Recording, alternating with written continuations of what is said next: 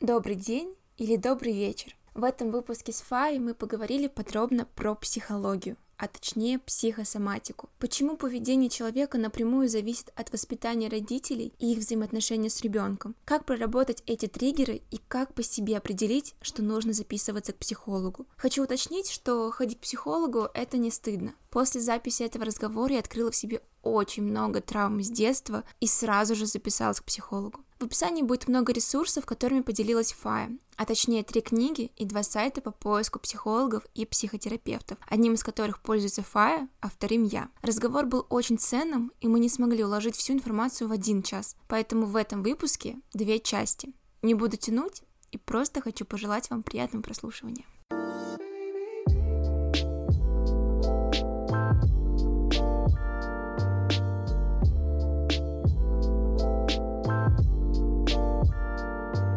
Фая, привет. Привет. Расскажи, пожалуйста, о себе, кто ты и чем ты занимаешься. Мне 25, скоро-скоро будет. Я преподаватель, педагог, андрогог, э, филолог. Андрогог значит, что я преподаю взрослым людям иностранный язык. Но последние пару лет я очень сильно увлекаюсь темой личностной психологии, терапии и э, прохожу свою терапию. Также я состою в отношениях 7 лет с молодым человеком, который относится к такому типажу людей сильного характера, иногда сложного характера. Он очень амбициозный, местами эгоцентричный и и мы столкнулись с ним очень похожие друг на друга и прошли путь длиной в 7 лет э, от э, ролевых моделей родительских до адекватного, честного, не знаю, взаимодиалога, который мы ведем последние года полтора, наверное, а, только относительно безоблачно. А вот эти ролевые модели, они были просто как бы подсознательно, то есть вот, как это сказать, ребенок растет в семье,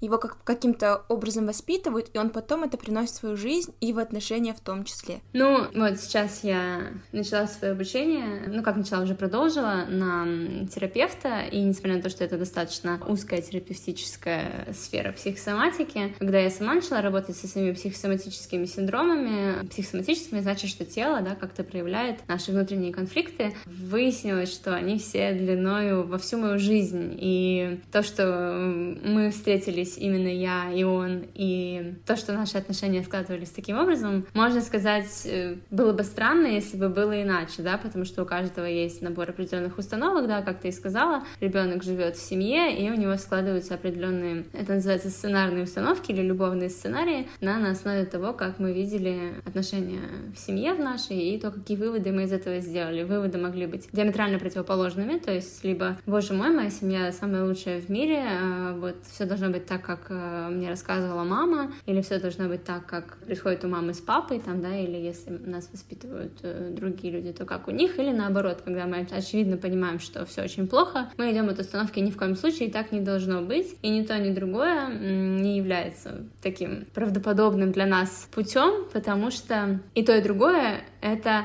выводы не нашей ситуации, то есть а, мой путь заключался в том, что я начала сбрасывать себя, как вот как шкурки, вот эти посттравматичные выводы и установки на основе того, что происходило в моей семье и между моими родителями. И когда ты начинаешь это сбрасывать, это, естественно, уходит из твоей жизни. Ты вдруг резко понимаешь, что, о, господи, я всегда так делала, но я же так никогда не хотела делать. Я просто не знала, что можно иначе. Я не знала, что можно не давить, а что можно было сразу говорить открыто о том, что мне дискомфортно, но также никто никогда не делал в моей семье, да и вообще не принято говорить, что мне что-то не нравится. Какой человек до этого дела, даже если он близкий нам человек. На самом деле я начала терапию, когда я уже была на пике э, какой-то максимальной агрессии внутри себя, и она была направлена на меня, то есть аутоагрессивные вот у меня были синдромы, включающие даже некоторые self-harm, да, самоповреждения, ну, у меня это касается, касается нервных расчесываний, то это бывает в более сложных фазах, да, специальные ранения, повреждения телесные себя, и выплескивала это, то есть она у меня была тотальная такая агрессия, она из пассивной переросла в активную, и я помню, что я села в кресло терапевта со словами типа, вот мой молодой человек, он такой, секой, пятый, десятый, всю жизнь мне испортил, э, еще и мама с папой накосячили, и вообще все вокруг не молодцы, а я одна Д'Артаньян, и, естественно, как только вы начинаете работать, вы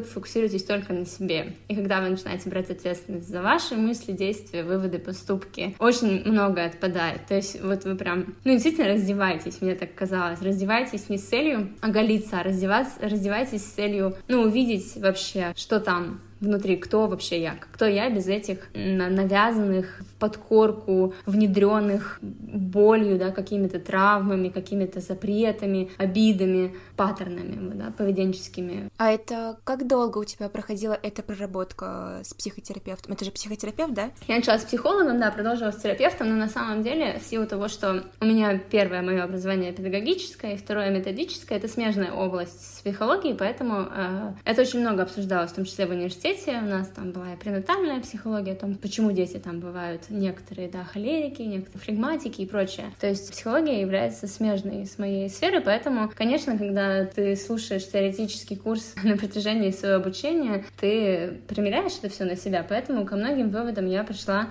ну, то есть как пришла? Я подозревала, и со временем, во многом, кстати, благодаря моему молодому человеку, у меня развилось за время наших отношений, нужно сказать, что мы начали отношения, когда мне было 17 лет, и несмотря на то, что я была не по возрасту, возможно, э, серьезная и амбициозная, тем не менее, импульсивные детские такие настроения, поведение, конечно, в 17 лет, да и до сих пор бывают мне свойственны, и во многом он научил меня рефлексировать, прям вот качественно. А, то есть... То есть это задумывается задумываться о том, что с тобой происходит, и почему, да. когда останавливаться, да. Да, то есть искать э, какие-то причины следствия, но нужно сказать, что за последние полтора года я сильно его в этом обошла, потому что я увлеклась. Но на самом деле все это было связано с тем, что мы пережили много всего, и в какой-то момент я зациклилась на том, что он абьюзер. Ну, такой психологический у нас никогда не было никакого физического насилия, ни в коем случае никаких там жестких манипуляций, но вот типа, что он на меня давит, что он принимает за меня решение. Я так думала. Ну, это местами это было правдой, и мне настолько сильно захотелось доказать ему это, что я сама стала абьюзером. Я прям каждый божий день говорила ему, ты абьюзер, так нельзя, как ты делаешь. И он в какой-то момент просто поверил мне, ну, потому что когда, вот как ребенку постоянно говорят, ты неудачник, он живет и всю жизнь думает, что он неудачник. Но на самом деле большая часть времени наших отношений, конечно, была счастливой и спокойная. Я часто сейчас говорю об абьюзе и поняла, что люди воспринимают это слишком кардинально, ну, у нас все, в принципе, было весьма всегда адекватно, да, но гармонии какой-то, вот именно контакта уровня открытого диалога мы э, достигли вообще совсем недавно. Но это связано в первую очередь с моей личной проработкой, потому что когда работает один человек в паре, да, то есть 50% пары, у других 50% выбор невелик. Либо ты тоже двигаешься, либо ты ищешь себе другие 50%. И основная, на самом деле, залог успеха в таком движении обоюдном заключается в том, что я просто двигаюсь, и я больше не тыкаю его ни во что, не говорю ему, что он делает не так. Я говорю говорю теперь только о себе. Говорю, как мне неприятно, почему мне неприятно, как я это воспринимаю. И даже если это не то, что он имел в виду, я имею право сказать, что мне показалось, что это было так. Мы до сих пор такие моменты переживаем весьма эмоционально. Я сказала, э, что у тебя за тон? Он говорит, да нет никакого тона. Я говорю, да нет, это вот такой тон. Он говорит, да нет. Я говорю, хорошо, мне так кажется, и мне он неприятен. Он говорит, хорошо, я понял. Это выглядит иногда очень смешно.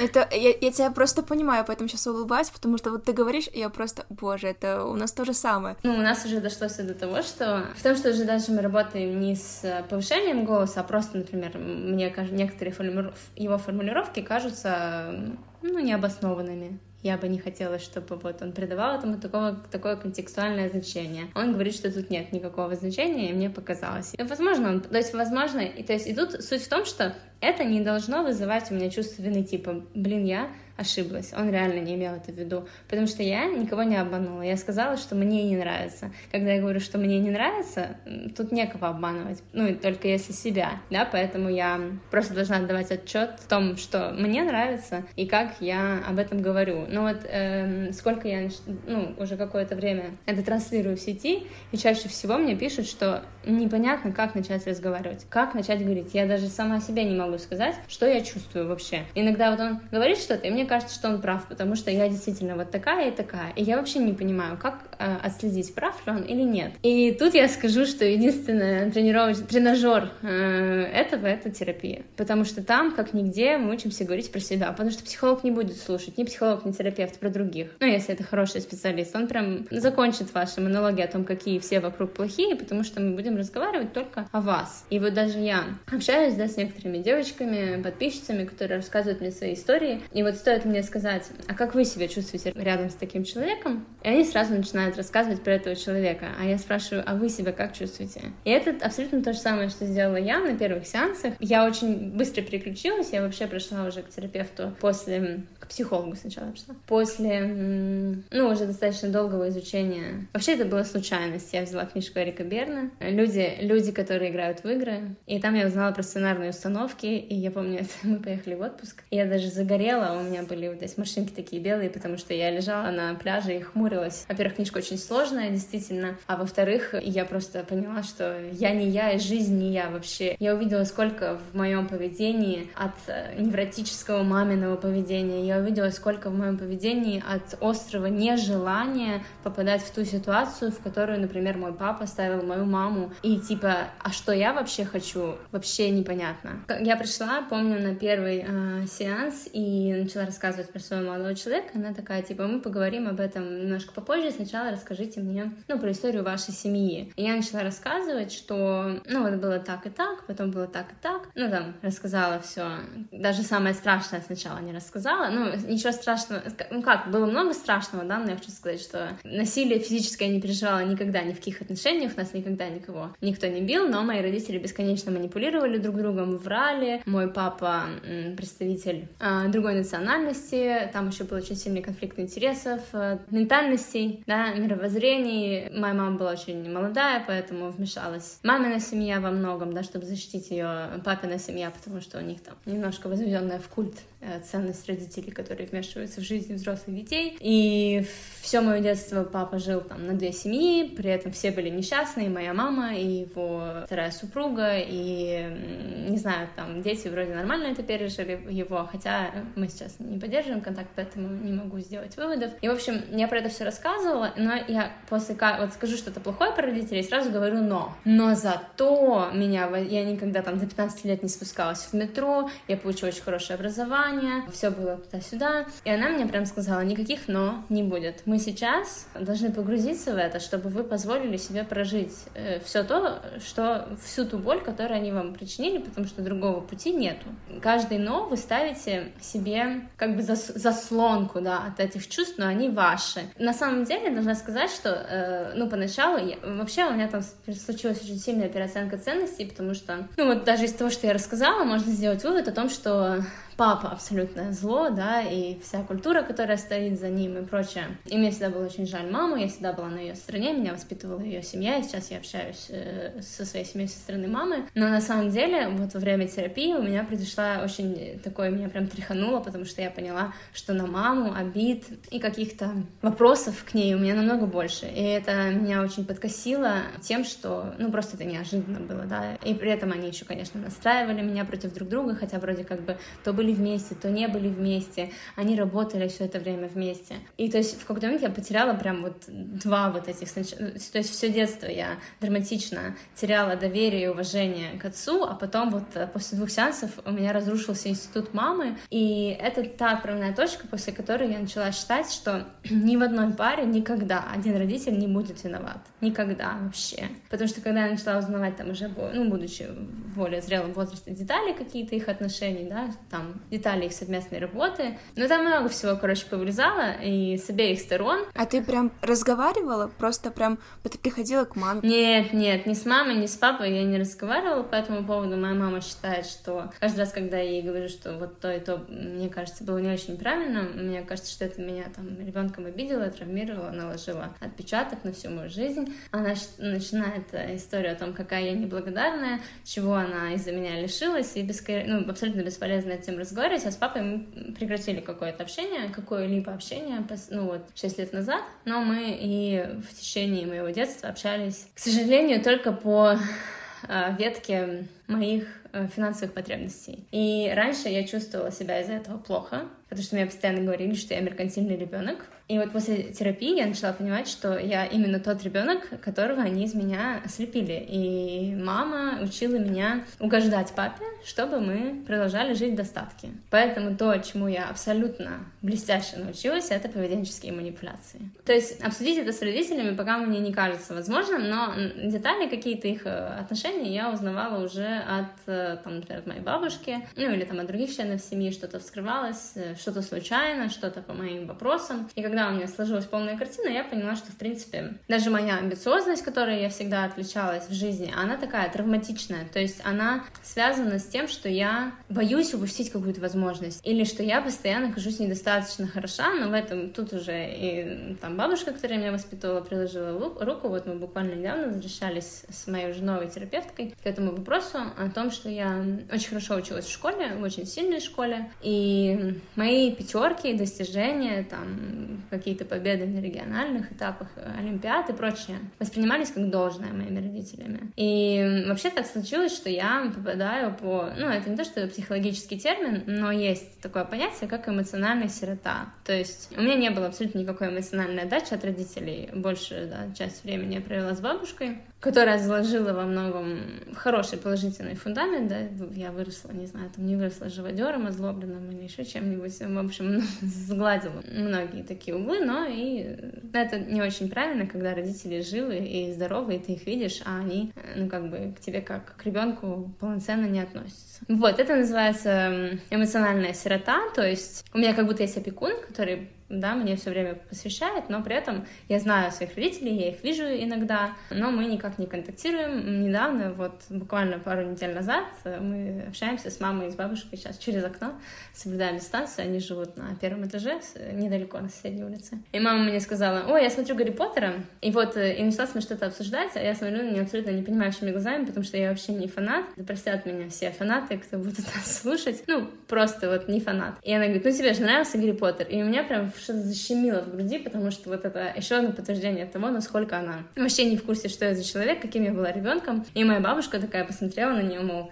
Конечно, она вообще не читала ни, ни Гарри Поттера, ни «Властелина колец», ни Тани Гротер, ничего из этого. Нам вообще не понравилось. И бабушка сказала нам. И я так ощутила как бы такое единство с бабушкой, и так и было в детстве. А мама вот как чужой человек. Но зато я видела там часто в окно, как мама и папа бесконечно выясняли отношения в машине, как меня учили врать отцу, то есть скажи то, не говори вот это. Папа с нами не жил, но полностью, да, обеспечивал меня. Неплохое качество, в принципе, которое может пригодиться, да, в жизни. Но я его в жизнь, и в жизнь-то я его не принесла, я его принесла в свой дом, в свои любовные отношения. По жизни врать я не могу, то есть я очень ответственный работник, э, очень переживающий, там, сочувствующий человек. И перенесла я это умение не туда, где это можно было бы использовать. Тоже не очень правильно, но хотя бы менее травматично для себя. Принесла это именно туда, где это происходило у моих родителей, то есть в самое вот сердце семейной ячейки. Просто, знаешь, иногда мне кажется, что родители, которые родились в советское время, они не так умеют, что ли, проявлять свои чувства и эмоции. То есть они вроде бы тебя любят, но они делают вид, ну, то есть, как это сказать, они не проявляют это тактильно, не обнимают, не говорят, но они просто думают, что ты сама об этом догадаешься, да, да, что да, типа, потому что это априори, потому что все же любят детей. Да, вот, кстати, тактильности мне тоже очень не хватило, вообще прям. То есть до сих пор мы никогда не целуемся в щечки, не обнимаемся, и никогда такого не было. Мало того, не то чтобы это не было, это считалось, ну, не то чтобы недопустимым, но это высмеивалось в моей семье. То есть, мол, что за телячья нежность, нежности. Мы же тут, в конце концов, все взрослые, уверенные в себе люди. Серьезные да, да, люди. Да. Конечно, все идет намного дальше. И что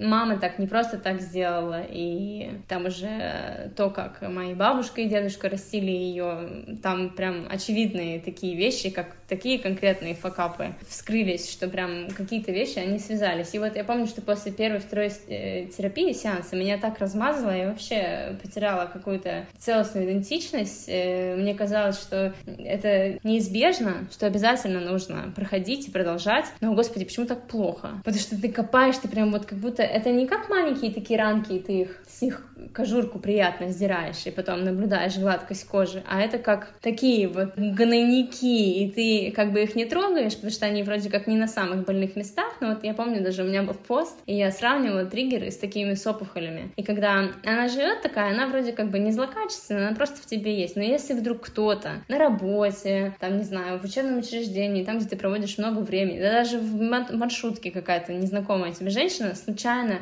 говорит какой-то комментарий, там, вы, не знаю, повздорили из-за места или еще что-то, и она попадает в этот триггер, все, тебя вообще накрывает вот этими токсинами внутри, ты тебе кажется, насколько мир несправедлив, как она вообще имела право тебе что-то сказать, причем если она скажет что-то тоже, ну, достаточно агрессивное, но при этом не попадет вот в этот больной момент какой-то формулировкой, то ты будешь думать, господи, ну, женщина, там, у нее свои проблемы, то есть ты резко поймешь, что это не про тебя, а про нее, но если она попадает в твою триггерную тему, то ты сразу воспринимаешь это на себя. И это к тому, что триггеры нужно прорабатывать, нельзя с ними жить, да, и многие люди считают, что э, зачем им копаться во всем этом, ну, вырастили и вырастили, я же вырос нормальный человек, работаю, вот у меня своя семья, все счастливы, здоровы, но если посмотреть, то там раз в неделю, не знаю, она, она срывается на супруга, еще там другой раз в неделю срывается на ребенка, и действительно ничего страшного не происходит, но у ребенка это все копится. И копится, да, и очень много вещей определяет эмоциональный фон, то есть в семье может действительно не происходить ничего страшного. Но если ребенку запрещают плакать, например, при этом он абсолютно там, не знаю, счастлив, в достатке, все у него нормально, но вот ему запрещают плакать, то в какой-то момент, когда у него будет заполнен банк, когда он может копить негативные эмоции, ему уже нужно будет как-то их выплеснуть, и в этот момент мама запретит ему плакать, а он все равно расплачется, и это не вызовет никакого сочувствия и даже позволения, а вызовет агрессию, он это усвоит как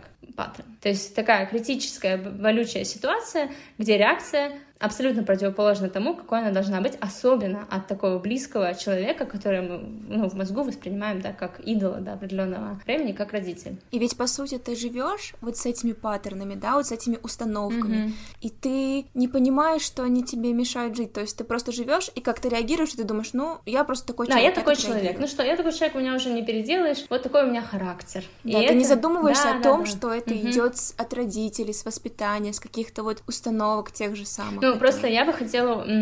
Я просто знаю, что когда я начинаю говорить об этом, люди очень начинают сразу защищать свою семью. Типа, не-не-не. Я хочу сказать, что чем дальше я шла в терапии и продолжаю идти, тем меньше у меня обид на родителей, потому что они у вас есть, ну, у всех у нас есть, просто э, в мире, особенно в постсоветском пространстве, не принято говорить плохо о родителях, не принято выносить ссоры из избы, да, особенно. А сейчас эта фраза вообще на слуху в контексте домашнего насилия. Всем запрещают это освещать, потому что это ссоры из избы. Особенно считаю, что эта тема должна освещаться, да, с домашним насилием, и ссоры из избы должен выноситься, потому что я вот ни в коем случае, ни в коем случае не, не, не оправдываю э, физический абьюз, но эти темы должны обсуждаться, потому что нужно тоже устанавливать причинно-следственные связи. И я тоже уже высказывала такую позицию, больше всего внимания здесь должно быть нацелено на детей, потому что дети, которые видели это, происходящее между их родителями, то есть взрослую женщину, это, ну, если это угроза жизни, то понятно, что больше всего, да, э, угроза у женщины непосредственно чаще всего. Но если это вот э, психологический абьюз, то больше всего пострадает ребенок. Даже если для женщины это будет травматично, это никогда не будет э, для нее в той же степени травматично,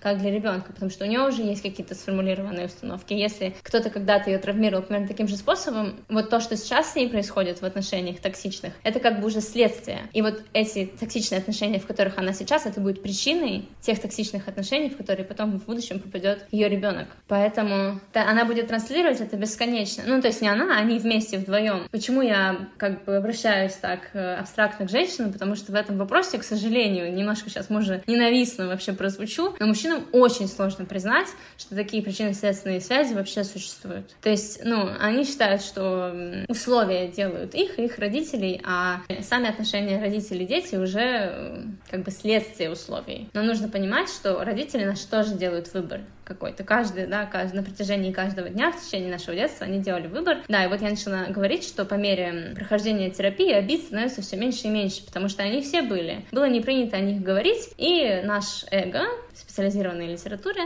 фигурирует этот термин, да, это то, что блокирует нам вход к этим болячкам. Многие авторы его как бы считают таким злодеем, которого мы должны побороть. Но это защитная психологическая реакция. Но в итоге же мы должны их побороть, как ты думаешь? Да, это естественная защита, потому что там очень больно, потому что копнуть туда это больно. Я читала много книг по поводу психологии, и я понимаю, что у меня есть какие-то проблемы. Но вот чтобы прийти к психотерапевту и к психологу, я не знаю, с чего начать. Я знаю, что у меня с детства что-то есть, но я не знаю, что именно мне сейчас мешает, что меня блокирует. И вот как я, здравствуйте, психолог, у меня есть проблемы, но я не знаю, какие. Ну вот, сейчас я закончу свою мысль про э, то, что происходит дальше в терапии. Чем дальше вы идете, чем больше вот этих микроблоков обиды вы разрушаете, тем проще становится жить, и тем меньше обид на родителей. И совсем, ну, многие считают, что нужно вернуться в это, посадить их за стол и высказать им все. Совсем не обязательно. Можно просто вернуться в свои воспоминания и жалеть себя. Вот пожалеть себя как ребенка. Перестать думать там о заботах и условиях родителей, как ребенка себя пожалеть. И когда ты проживаешь до конца, ты это просто проходишь как этап. Прошел, это как экзамен сдать. Вот ты экзамен сдал, и все, больше никогда не спросит никто. И тебя это не тревожит. И поэтому чем дальше я иду, тем меньше у меня болячек и проблем. Например, вот мы с папой сейчас вообще не общаемся, но вообще у меня к нему никаких претензий. Ты не держишь зла на него, вообще, да? ну то есть есть вопрос только в том, что как только он проявит э, интерес, там, наладить, возможно, да, со мной отношения, или пообщаться, поговорить, э, я за. Но только я считаю, что вот у меня кто-то из родственников считает, что я должна сама это сделать, но тоже терапия научила меня тому, что все должно быть обоюдно. Я дала понять всем, что я готова, если что, говорить, встречаться, но я не буду делать это вот каким-то уничижительным способом. Да, как только он захочет, я знаю, что они сейчас с мамой снова по работе пересекаются, и он типа вроде как не спрашивает про меня, но он знает, что у меня все в порядке, поэтому абсолютно, ну, явно он как бы не переживает, потому что действительно не из-за чего переживать, у меня все в порядке. И по поводу того, как прийти, да, к психологу, как начать. А, есть какие-то определенные звонки, которые вообще, вот нам кажется, что у нас все нормально, отношения у нас нормальные, да, мы ругаемся по субботам, ну, все ругаются по субботам. Да, ну вот мы сейчас живем в ситуации абсолютно честного диалога, но мы тоже ругаемся по субботам, но только эти ссоры могут быть разные. Наши ссоры больше никогда не заканчиваются заканчиваются хлопками дверей, какими-то брошенными, очень больными, болючими такими фразами и повисшей в воздухе обидой, да. Сейчас у нас это заканчивается все, то есть можем поругаться, прям можем так разойтись, но заканчивается всегда все снятием напряжения. И если напряжение не снялось, значит мы не заканчиваем. Мы не, возвращ... мы не делаем так, типа, ну давай подождем до завтра, а завтра там он остынет или завтра я остыну, мы пообщаемся. Нет, потому что остыть это значит, ну просто отойти, отрицать факт конфликта, который случился. Но если нам было неприятно, значит это то, что стоит обсудить. И... То есть вы по факту это обсуждаете? Прямо по да? факту. Не, ну можем типа остыть, но я не знаю, не знаю, отойти на минутку подышать там чуть-чуть или отойти минутку поплакать, прям поплакать, собраться с мыслями и там, ну мы давно уже, я давно уже не плакала, Никита не плачет. То есть сама модель, при которой мы конфликты решаем, ну, он остынет через пару дней или она остынет через пару дней, это проигрышный вариант, потому что остывать и не возвращаться к этому — это создание новых триггеров. Эти триггеры, они никогда не сравнятся по степени своей значимости с теми, которые случились в детстве. Ну, я имею в виду такие типа бытовые ссоры. То есть бытовая ссора между родителями или наши с родителями в детстве при определенных условиях может наложить на нас больше отпечаток, чем вот уже наша бытовая ссора такая. Но это просто про честный диалог. Э, если вы допускаете, что вы сейчас можете это проглотить и не обсуждать, то вы не ставите себя на первое место. А себя нужно ставить на первое место, потому что если все будут ставить себя на первое место, то люди вообще начнут жить в одном сплошном честном открытом диалоге. И некоторые манипуляции, особенно из института семьи, уйдут сами собой. И вот сейчас, например, мы столкнулись с такой проблемой. Долгое время, э, вот в ходе карантина, мой молодой человек все равно ездил на работу и в какой-то момент все-таки начал работать из дома, а я работаю из дома с января. Во-первых, я была перемещена в другое помещение, к которому я не очень привыкла, но я к этому быстро адаптировалась. Очень нарушилось мое личное пространство, потому что я начинала свой собственный этот карантин в январе, тоже много об этом рассказывала в Инстаграме, чтобы отдохнуть, потому что у меня случилось некоторое выгорание там на, на другой работе. И вот он абсолютно счастлив от того, что он дома. Ну, у многих это вызывает, да, там дорога до работы, в офисе какие-то там пассивные конфликты. И он счастлив, ему нравится, он работает, в перерывах мы там вместе пьем кофе или еще что-то. Но мое расписание как-то перестало иметь значение. И вот буквально на прошлой неделе в какой-то момент я прям такая уже со слезами, все, я говорю, я не могу больше, пожалуйста, я работаю, уйди. Ну, типа, а он такой счастливый каждые полчаса ко мне обниматься, а я такая, я не могу сейчас вообще. И то есть это тоже был вопрос о том, что я терпела там, допустим, три дня, что в конце концов эта претензия была высказана вот так. Он, конечно, такой, типа, ой, обалдеть, я не понял, извини. А потом обиделся на меня то, что я ему не говорила. И вот это уже, кстати, заслуженная обида, потому что я тут топлю за то, чтобы мы все высказывали, а сама довела до такого. И это происходит в любом случае, да, плюс карантин, такие обстоятельства новые для всех. И как, собственно, понять, что тебе нужно к терапевту, даже если ты вообще не в отношениях, не к терапевту, а к психологу. Во-первых, э, повышенная тревожность и вообще, да, тревожное расстройство — это показатель очень многих непереработанных триггеров и болячек внутри. Повышенная тревожность выражается в том, что мы проверяем все по пять раз. Компьютер ли выключили, включили ли звук на телефоне, там с утра будильники точно работают. Это чисто моя история, прислать кому-нибудь ночью смс ну, не кому-нибудь, а чтобы услышать, что телефон точно работает. Ну, конечно, он работает, но будильник в любом случае сработает. Но это... Раньше я еще постоянно проверяла двери, вообще постоянно. Причем не было ни одного инцидента, когда я бы не закрыла. То есть не из-за чего проверять. Да, там, я ничего не готовила, но я проверяю комфорки. Но это сейчас я этим не занимаюсь, я вот рассказываю, да, абстрактное я. Да, люди, которые за рулем часто перед уходом из машины проверяют, если у них там, не знаю, нейтральная передача, если у них механика, выключили ли фары, поставили ли ручник, вот это вот все. Хотя всегда ставят. То есть не было случая, когда не поставили, да. Проверяют звонки, проверяют почту, даже если особо ничего не ждут. То есть вот такой вот повышенный контроль и тревожность. Почему? У каждого свое. То есть тревожное расстройство — это результат просто очень многих непереработанных каких-то обид или каких-то амбиций, которые не реализовались, и мы не можем их отпустить, или еще чего-то. Но вот это сразу, значит, нужно идти. Что еще? Еще это если мы пребываем в состоянии негативных эмоций, да, если мы грустим чаще, чем радуемся, или если мы злимся чаще, чем смеемся. И вот для нашей, мне кажется, да, для нашего пространства, для мегаполиса, для постсоветского пространства это агрессия. Пассивная агрессия у нас процветает. Я еще заметила, что я, в принципе, всегда была очень вежлива и приветлива. Вот, например, заходишь на почту и говоришь «Добрый день». Они такие все типа «А что, она пришла сюда, улыбается и здоровается». Ну, и вот это тоже, в принципе, пассивно-агрессивное поведение. То есть они не привели никакой агрессии, но они тебя вот так вот посмотрели из-под лобья, и ты их уже раздражаешь, что ты такой навеселее, да? И, собственно, эта агрессия — это результат того, что мы чувствуем себя жертвами, потому что паттерн жертвы-агрессора — это абсолютно одно и то же. Если вы спросите, не знаю, наверное, нужно отойти от работников почты, но это просто такая животрепещущая тема. Ну, допустим, просто любой, да, человек там на работе, это часто бывают офисные работники, это могут быть просто люди, не знаю, педагоги вот в моей сфере, да, очень а, много выгоревших людей, которые игнорируют свое выгорание. И вот они агрессируют, а ты их спросишь, что случилось, они начнут тебе говорить, все не так, здесь не то, тут не то, сплю плохо, муж негодяй,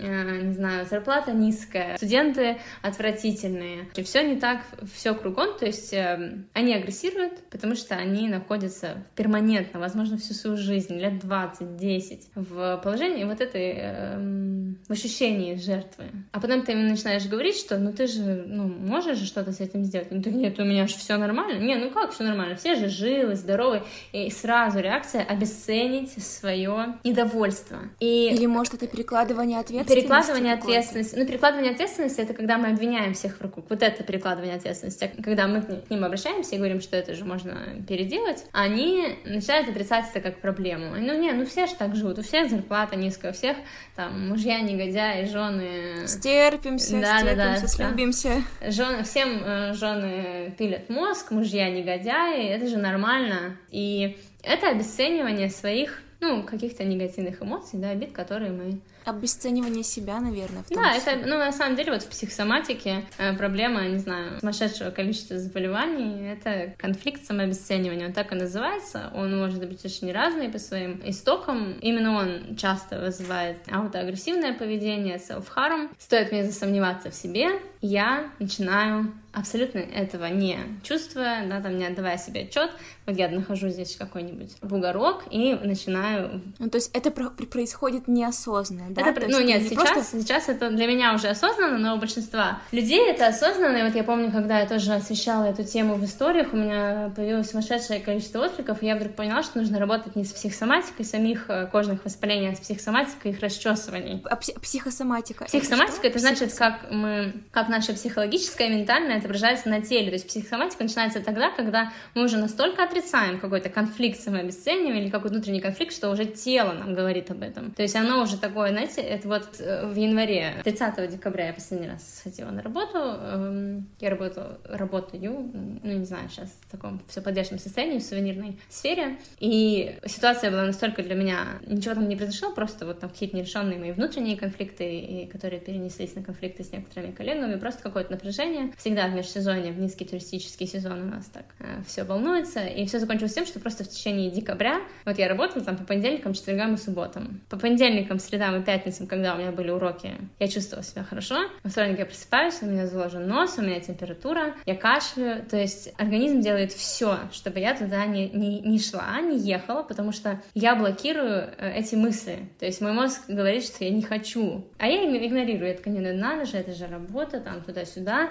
Я, мне она нравится, она приносит мне хороший доход. Э, в туристический, высокий туристический сезон это там очень интересно, оживленно, там очень много языковой практики, очень много американцев э, и прочее. Вот настолько я блокировала, да, какие-то свои же мысли, тоже обесценивая свой дискомфорт, что тело прям, ну, какая простуда проявляется по четным дням недели, ну, что за бред? Ну, то есть, типа, я в начале дня болею, к концу рабочего дня я чувствую себя отлично, потому что пора уходить с работы. И очень много, у очень многих людей это проявляется повышенной сонливостью. То есть они едут на работу такие, особенно если солнце светит, бодренькие, приезжают, садятся, за час они скукоживаются, вообще все сгибаются за своим рабочим столом, им все плохо, они спят, все раздражает, телефон звонит, а, есть аппетит пропадает, но нужно пойти на обед, потому что это единственный способ отвлечься. Уходим с работы, я э, счастлив и полон энергии и сил, или наоборот, я уже настолько вымотана этими негативными эмоциями, что я могу дальше проживать это существование между работой и работой, быть счастлив час в день, пока я туда еду, или когда я играю, или читаю, или практикую йогу дома, а все остальное время страдать и ожидать того, как я снова поеду на работу, и мне снова там будет грустно, обидно и бесконечно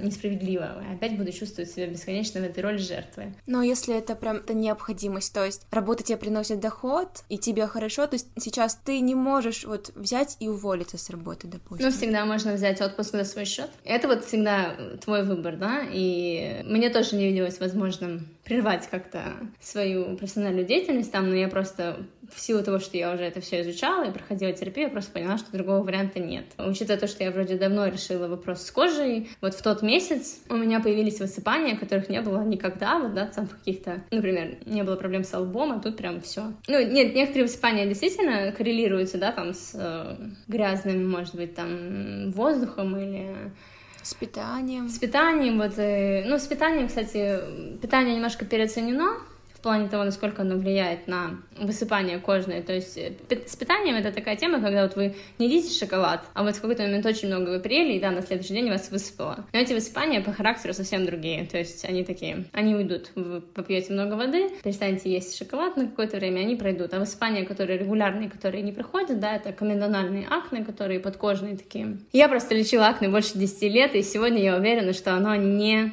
не так сильно связано с сальными железами, как с нашими психологическими блоками. Ого, я никогда об этом не задумывалась. То есть я подхожу к зеркалу и понимаю, что у меня кожа покрыта как-то, как это сказать, как будто такие маленькие-маленькие незаметные прыщички, но не по всему лицу. И я такая думаю, а это оказывается все с психологией? Если нету неисправных каких-то работающих органов, то на сегодняшний день со мной могут не согласиться, но по своему собственному опыту я сделала вывод, что это чаще всего связано с чем-то внутренним. А очень интересно эту теорию описывает Лиз Бурбон Бурбо, я всегда советую ее книжки «Слушай свое тело» и «Пять травм». И вот она рассказывает, что люди с преобладающими травмами, с разными преобладающими травмами по-разному проявляют психосоматическую защиту. И вот у меня преобладающая травма — это отверженный, как я сказала, потому что я была эмоционально осиротевшей. Ну, вот то, что я переживала, можно назвать по ее терминологии от, от, от, отвержением со стороны родителей, то есть каким-то непризнанием. И вот у людей с такой же преобладающей травмой в случае какого-то стресса или нежелания социального контакта первым реагирует кожа, потому что отверженная — это очень мощная травма, а кожа — наша самая, а, самый большой орган и самый внешний. И он самый мощный в плане, когда мы...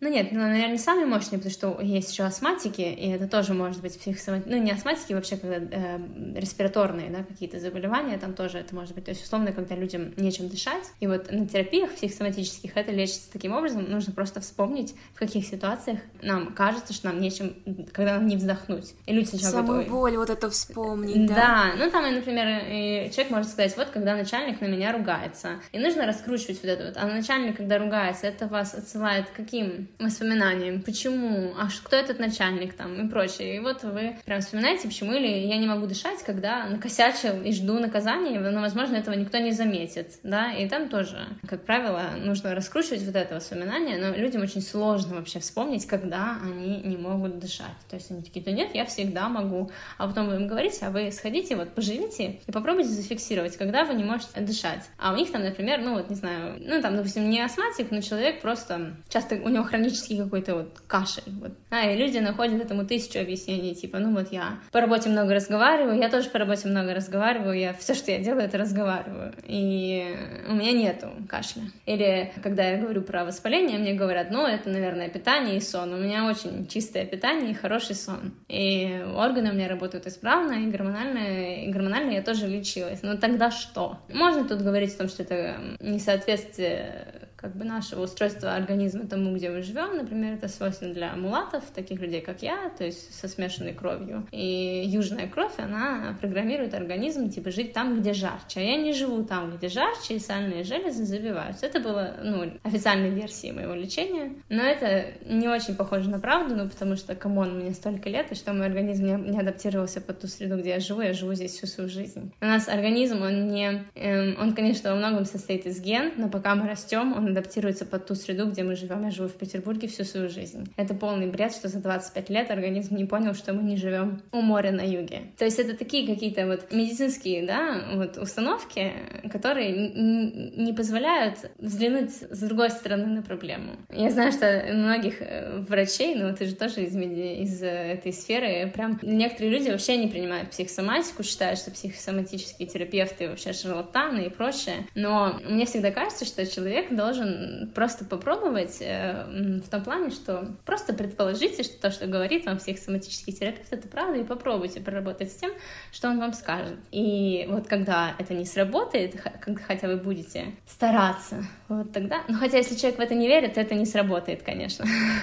Вот если человек верит, если он понимает, если он готов, а возможно ли это как-то проработать дома самостоятельно, какие-то свои установки, что-то такое? Без психолога, без психотерапевта, ну вот просто вот ну, что-то такое. Э, без как- какого-то конкретного специалиста, которому да, нужно платить и к которому нужно ехать. Это можно сделать, мне кажется, в рамках э, различных марафонов, да, которые сейчас проходят э, в Инстаграме, потому что там очень много заданий. То есть люди дают вам мини-лекцию, дают вам задания на проработку, и вот если вам э, эта лекция это про вас, вы понимаете, что вам это задание нужно. Потому что на самом деле психологи и психотерапевты на своих терапиях, на сеансах тоже дают задания. Вот они отправляют домой. Но это терапевты. Психологи, как правило, ну вообще не очень, ну как, они внедряются, безусловно. Нет, они не внедряются, они просто направляют вашу рефлексию. Те То сферы... есть они, они направляют тебя так, чтобы до тебя самой дошло. Да, что... ни один психолог не скажет тебе, что делать. Вот даже, даже если вы придете и скажете, там, меня бьют родители, или били родители, и вот теперь меня бьет мой там молодой человек или, не знаю, или молодой человек придет и скажет, что моя девушка меня постоянно психологически унижает, ни один психолог не скажет, ну, тогда собирай вещи и уезжай от нее. Потому что нужно, чтобы человек пришел к этому сам. То есть роль психолога — раскрутить ваши узелки вот эти вот, чтобы вы поняли, что это разрушительно для вас. Потому что если он вам просто скажет уйти, и вы послушаете его, то по факту психолог заменит вам вот этого человека, который будет абьюзивен, потому что сказать человеку, что делать, это тоже абьюз. Поэтому Поэтому психологи вообще таким не занимаются. И вот когда, то есть, условно, это шутка про то, что спрашивать у психолога, что делать, бесполезно. Не тратьте свое время, за которое вы платите, вероятно, большие деньги на этот глупый вопрос. А вот скажи, пожалуйста, а у тебя психолог, ты занимаешься с ним офлайн или онлайн? Сейчас, ну, я поменяла терапевта, ну, то есть у меня была психолог, а теперь э, у меня терапевтка. Это произошло случайно, я решила попробовать ресурс Ясно Live. Ну, сначала я решила просто попробовать. И сначала мы вообще не подружились с моей терапевткой, девушкой, но она так просто жестко сразу обозначила какую-то работу мою. Я такая сразу, типа, что-то я тут тоже вообще-то могу, знаю и умею. Но уже, ну, после второй терапии мы прям, она,